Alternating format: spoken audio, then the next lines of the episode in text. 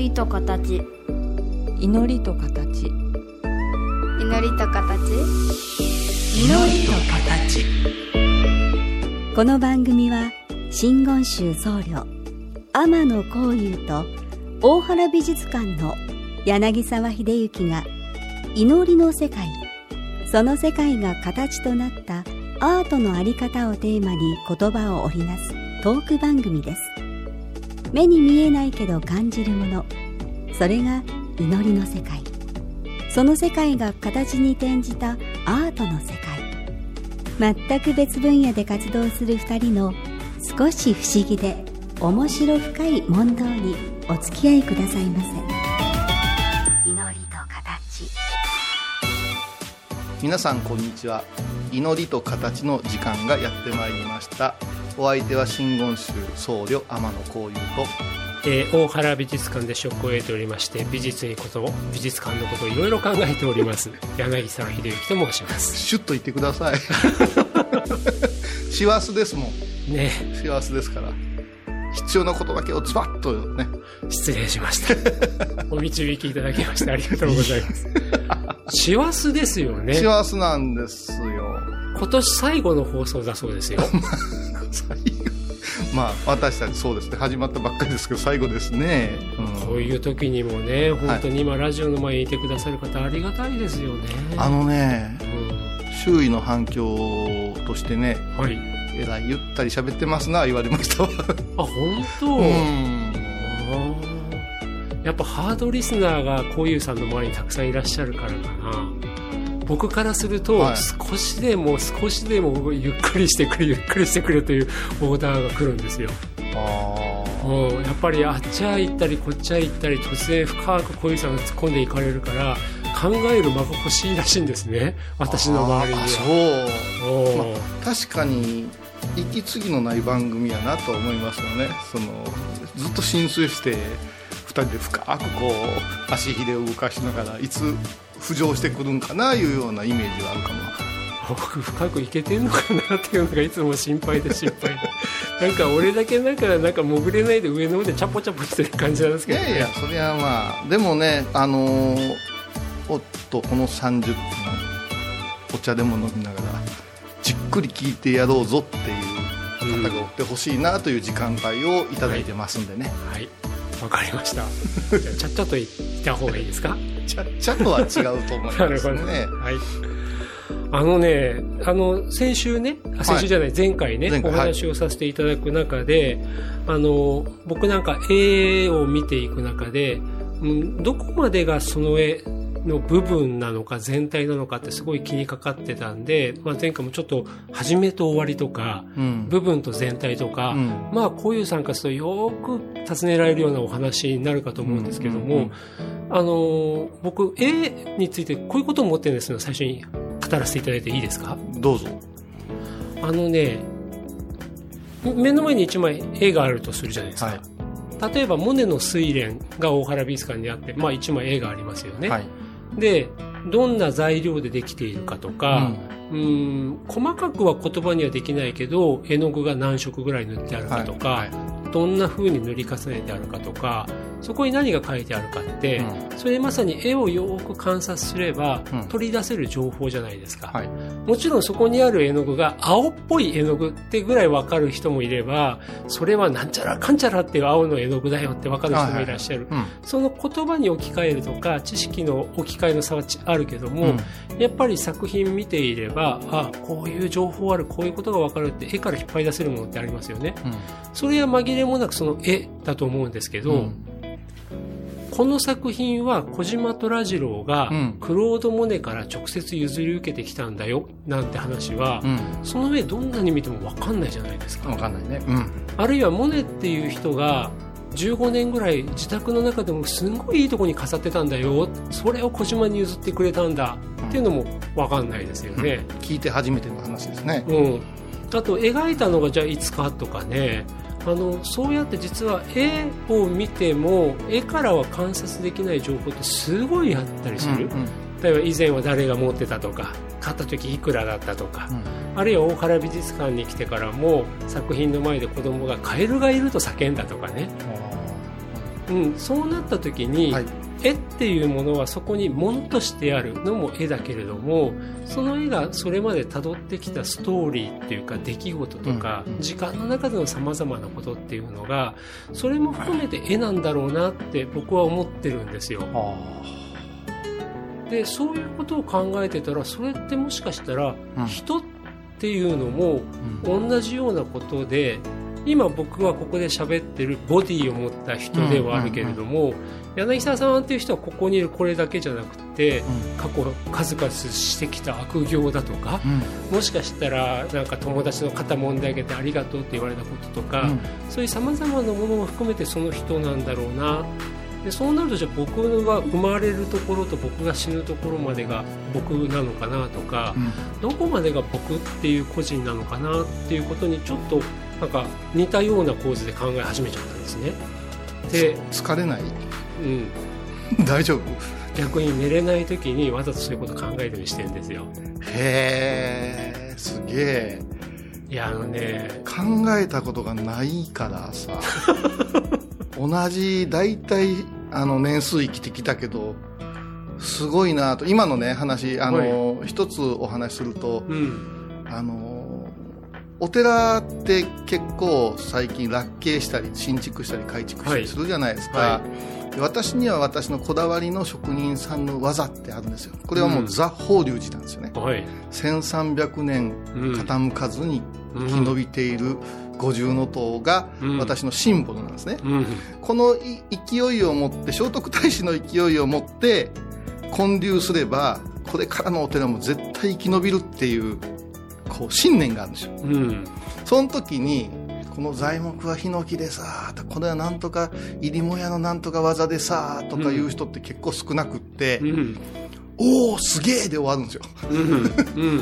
うん。でおおすげえなんやけども、うん。その技法を使わずに一般の大工さんが作った大きな建物をうん。本堂言ってらっしゃるお寺もあるんですよ。そこに行った時にそのおおすげえが伝売があるんですよね。何か言ったらそこにあるロマあのドラマや材料やいきさつや苦労や住職さんやご本尊様のなんとかがいうのを全くなしで「おーすげえっすね」っていうのと「おーすげえ」っていう。これが何なんかなああいうのが最近ものすごく引っかかるあああのね、うん。あの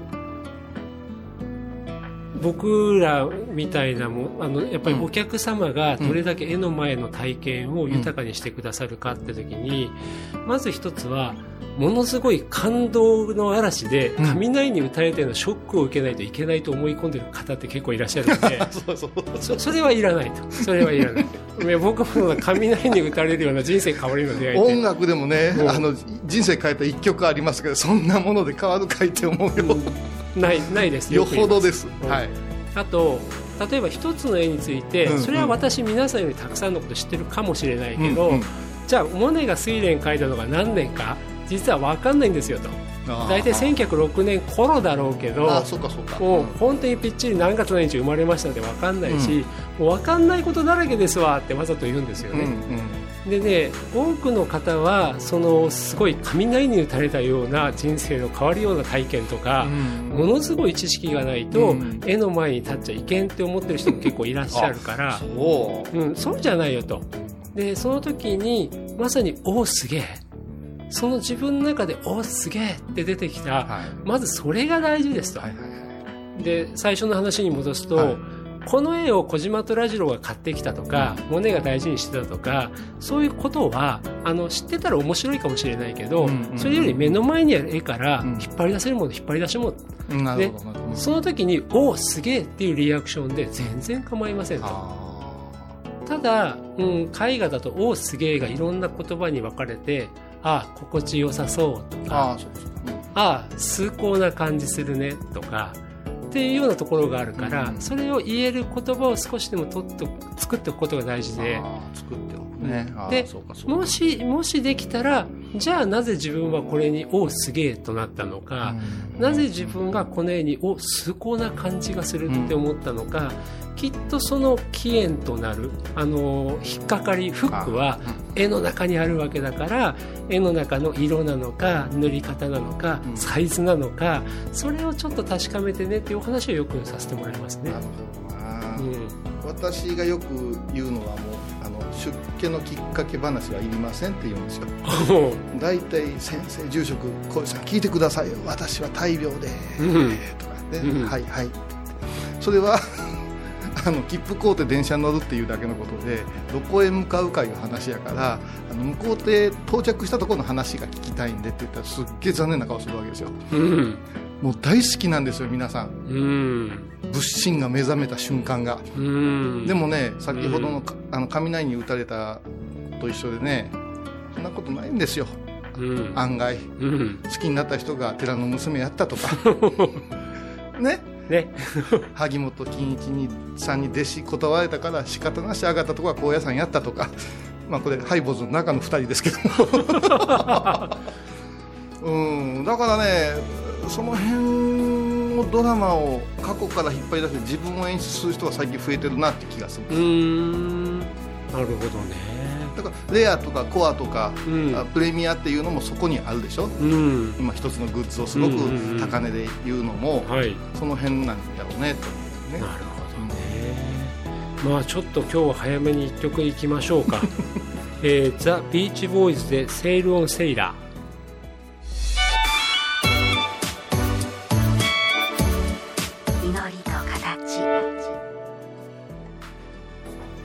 えービーチボーイズを聴かせていただきましたけど、はいはい。なぜこの後に及んでビーチボーイズブライアンね。あのーそうなんですよ。ビーチボーイズアメリカが好きでねうん。とにかくアメリカのダイナーで流れる音楽にハマってる時期があった中学校高校大学と。うん。実際アメリカにも何度も行ったんですけども、うん。我々のように夏が来たぞビーチボーイズみたいな聞き方はあまりなくてですね、うん。さりげにカーステとかうん。それから隣の部屋から流れてるなと。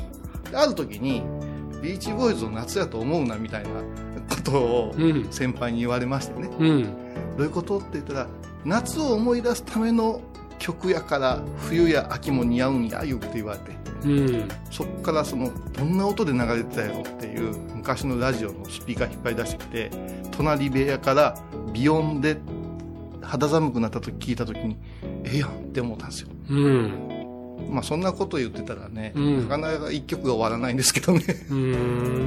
でもその時にどんあの音楽と、うん。音楽って再生する音楽と、はい、僕らの美術館のちょっと大きな違いは、うん例えば CD で再生する、でも CD だって、えーどんなあの再生機うん。でするかどんなスピーカー、はい。アンプで聞くかによって全然違うじゃないですか、はビーチボーイズを、はい。うん、季節は夏以外にずらすって以外に、はい。ビーチボーイズをどんな再生機で聞くのがよろしいんですか、はい。あのハイレゾぐらいまで行きますけどもうん、最終的にはうん。モノラル、AM ラジオから流れることが一番素晴らしいいうことになるわけですわ。うん、私の中でね。中でね、うん、だから洗車してる時にシャワーの音でシャー言うてる中で聞こえてるぐらいでちょうどいいんです。なるほど。もうちょっと大きくしてって言ったらバリバリバリバリっていうのが一番なんか生音に近い気がするんですね。でも今じゃあビーチボーイズだけに絞った話だともともとは夏に聞くもんだと思い込んでいた、うん。でもそうじゃないぞと。他の季節でもいいかもしれない、うん。そしてやっぱり音を聞く方ってやっぱりどんどんどんどんその再生機器の、はい。やっぱ情報量が増えてくるようはない。質を求めていくけど、はい。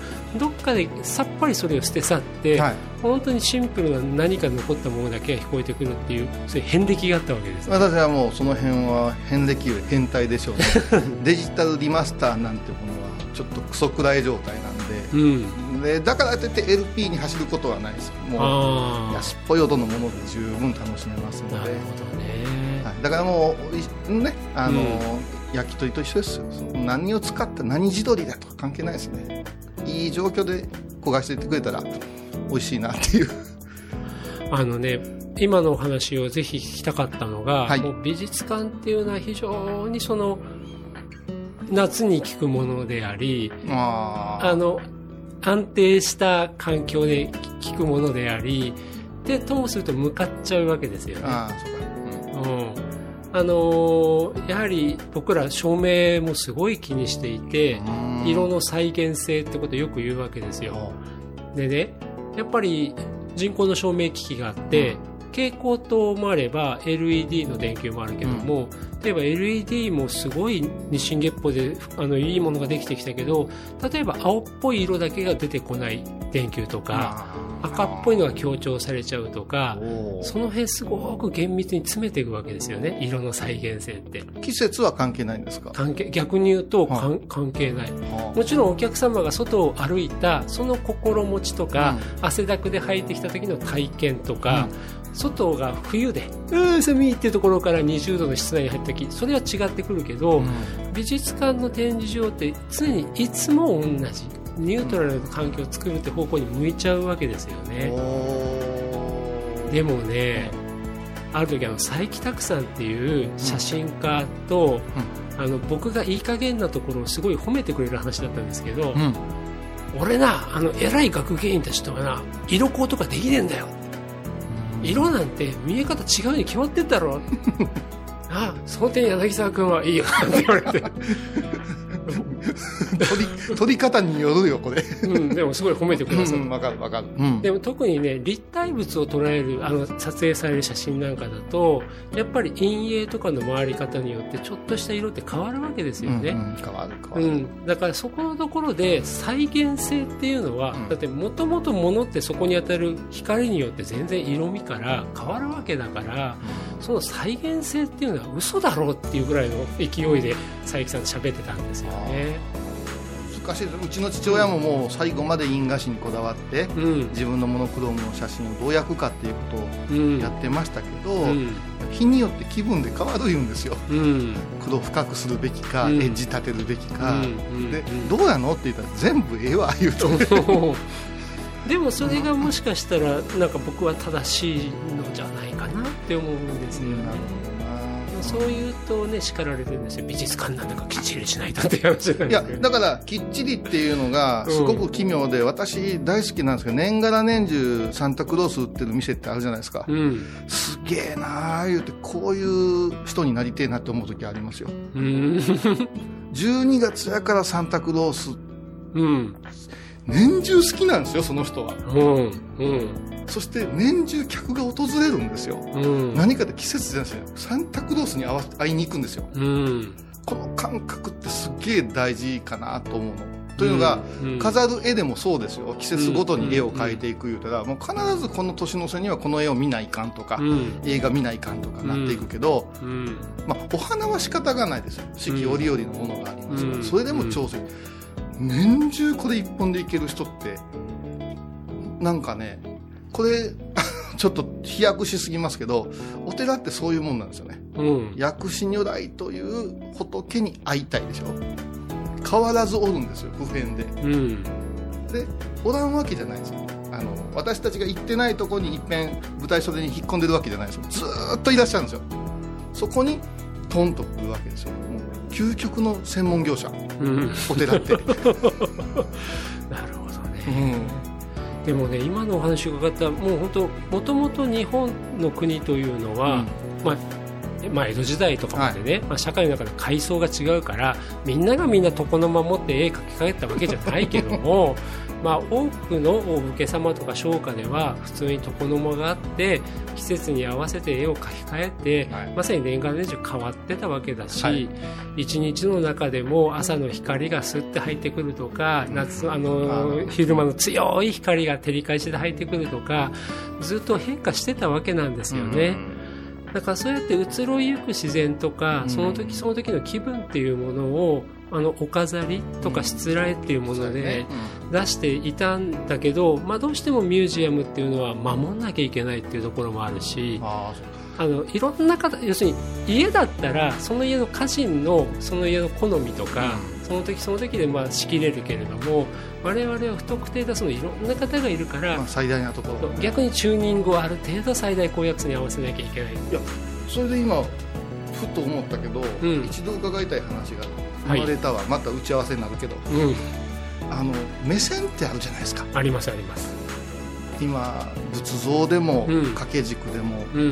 立ったような状況で見ること多いじゃないですか、はいはいはい。だからって博物館で正座したらびっくりされるしね、はいはい今度その絵を見る、まあ、角度距離目線いうのをねき伺いたいな。それとガムがなんかつながってけえへんかなあー。愛する大原美術館だとうん。伝統的な日本の絵画とか東洋の絵画の形式お軸とか屏風っていうのが少ないけど、まあ、僕もともと岡山の県立美術館にね、い、させていただいた時にはもういつも当たり前に屏風とかあるわけですよね、で普通の一般個人邸宅で屏風飾らないですわ。うん。たくさんの方が見られるような広い空間に屏風飾ることが多いですけれどもあのそうなると真正面から見れる方もいらっしゃるしすごい脇から見られる方がいらっしゃる、はいはい。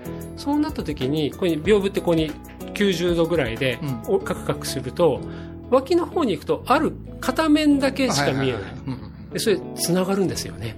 うんあとねやっぱり光の変化を受け止めるように特に金って光をすごく受けて返すじゃないですか、あの夕暮れ時の光がこっちから差し込むとあの月がぽっかり見える屏風とかあるんですよね。であと普通にあの立ってではなくて皆さんまあ座ってあの、こうね、自分がお尻のあたりに屏風の一番下があって見上げるわけだからそれもねあの博物館美術館っていう場所がいわば近代のはい。装置ですからそうじゃないもともとこれらの軸や屏風があった空間ではうん。これはこうだったっていうのを伝えるってことでよくなんか頑張ってやってましたね。あやっぱりそうなんですね。ですです。うん。うんお祭りでこうね屏風を並べる時期がありましたけど私も、はいはい。あっという間に通り過ぎる人もいますしね。う、ん。座ってうんうん言う人もおるしね、うん。これで全然心に移り方違うやろうなと思ってあ見守ったことありますけどもねでもそれは本当お寺さんにお参りさせていただく時でも、うん。まあ、境内に入ってあちょっとここで一つ違うなっていうのがあってで建物の中に入らせていただいて、まあ、小遊さんたちからするとそこは趣味団であって、でもそこで仏様の前に立つとまたちょっと自分の心持ちが変わってっていうように、嫌がトントントントンって入っていくじゃないですか。ただねうん。悩み抱えてきてる人に必ず言うてる言葉がはいあって思い出したわ、うん、まあ座りましょうよ。本堂入ってきても、うん。先生私はねって喋り続けるんやけど、うん。いや今ここに仏様いらっしゃるからまあ一遍お座りよっていうあこれねやっぱどこかの余裕の部分なんでしょうね。座れる人、ね。うん。座れない人で、うん。随分方向が変わってくる。変わります変わります。うん。だからねお倉敷でも屏風祭りとかあって、もう見せていただけるからって集中して入る方もいるけどやっぱり歩きながらうん。見たらチラ見になりますよ。チ、ラ見をね、うん。でそれは美術館でも同じで普通一つの空間に屏風が3つも4つも並ぶことないわけだけどそれをねやっぱり歩いて高さのある目線から見たらそれはどうしてもチラ見になっちゃいますよ。私も毎年出してましたけどまた同じか言う人と、うんうん、違う言う人が同じ絵に対しておりましたね。でもそれは美術館でもうん。自分が知ってることを確認するしに来る人と毎回そこにその日の自分がどう映るか見えるかっていうのを見に来る人全然違っててあ有名なもの有名なもの 有名なエルグレコ。もうそこで終わり。はいだからまさに前前回の話で言うとお寺さんに着いとああお参りできたわで終わっちゃう方もいるけども、はいはいはいああ前来た時はこの絵引っかかんなかったけど今回これすごい気になるわとか、前はグレコさんの手は全然気づかなかったけど今回なんか見ちゃうんだよね。その出会い方の差ってありますよね。うんテーマを持たずに、うん。そこで気づけたら最高でしょうけどね。ですね。それがねやっぱり美術館っていう場所特殊な装置ですからその中で自分のテンションとか気づきとかに持っていけるにはやっぱりそれぞれ層のなんていうかスキルというかないるのかな。時間によっての光って案外意識してないね。うん、その美術品ができた時から言うとね、うん。なんか最近では美術館博物館でもその照明を変化させてお見せするなんていうのもやってるんですけども、やっぱりねだんだんあ変わった変わった変わったっていう見イル方にミネーション的になりますよね。ねなんか自然光だけの鑑賞会してみたいですけどね。ですね、うんだからね前も言ったけどマクロスコをねお寺さんにお持ちしていやー。ね何の上で見たらどう見えるかとか、ね、ゾクゾクしますね。やってみたいですよね、でも保存がね っていう話。そうそうそうそう、はいまあまあ我々がね結局そうやって保存と展示公開の矛盾に苛まれておりますという話で終わってしまいましたけど今日最初は始めと終わりと部分と全体の話だったんですけどうん。これきっと大きい話だから、きっと毎回これに引っかかるんだろうし、うん。きっと答えがない話ですけどこの辺りもねちょっとあの頭の片隅に置きながらこれからもお話し続けさせていただければ年明けたらまた見方変わると思うんでね気分ぜが、ひやらせてください、はい。はい。今回のお話いかがでしたか？祈りと形は毎月第1第3木曜日のこの時間にお送りします。